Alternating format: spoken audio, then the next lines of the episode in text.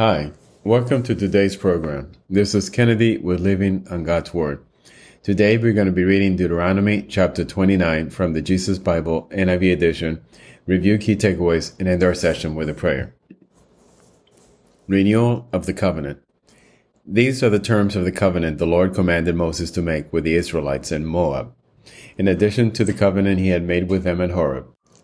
Moses summoned all the Israelites and said to them, Your eyes have seen all that the Lord did in Egypt to Pharaoh, to all his officials and all his land. With your own eyes you saw those great trials, those signs and great wonders.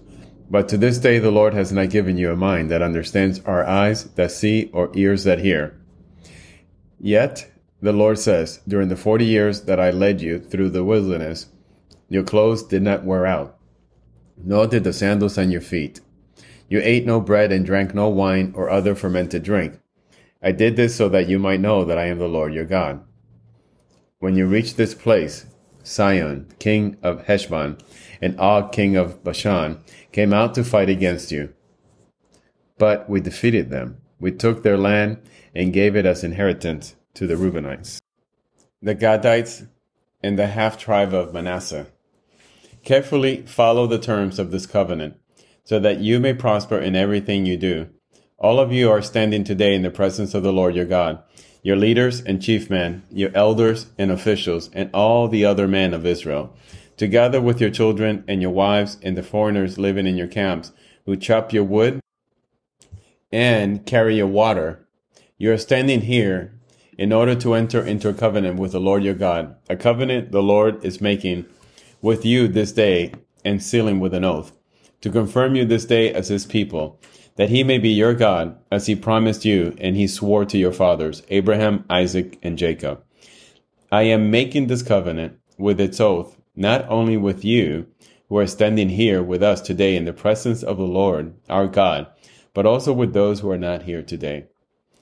You yourselves know how we lived in Egypt and how we passed through the countries on the way here.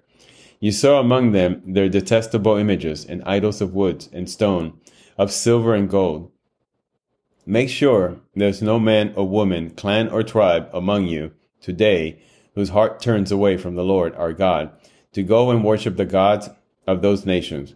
Make sure there is no root among you that produces such bitter poison. When such a person hears the words of this oath and they invoke a blessing on themselves, thinking I will be safe, even though I persist in going my own way, they will bring disaster on the water land as well as the dry. The Lord will never be willing to forgive them. His wrath and zeal will burn against them. All the curses written in this book will fall on them, and the Lord will blot out their names from under heaven.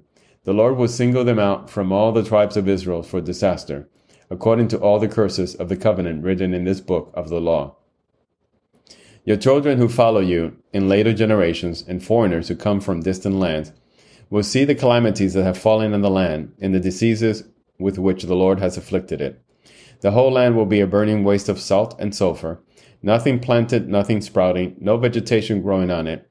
It will be like the destruction of Sodom and Gomorrah, Admah and Zeboyim, which the Lord overthrew in fierce anger.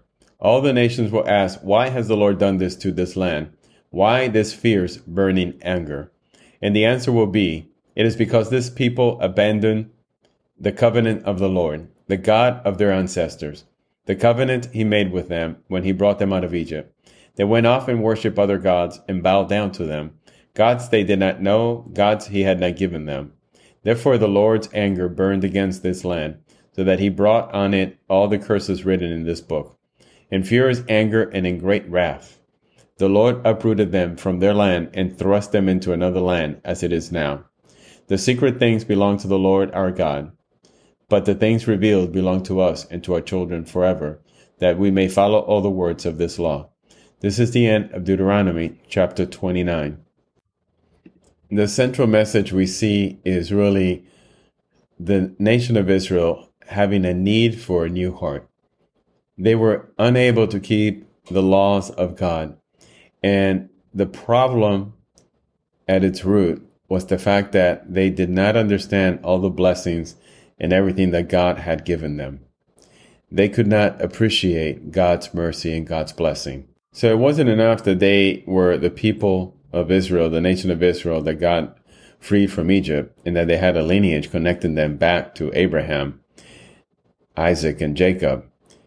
But their spiritual being were disconnected.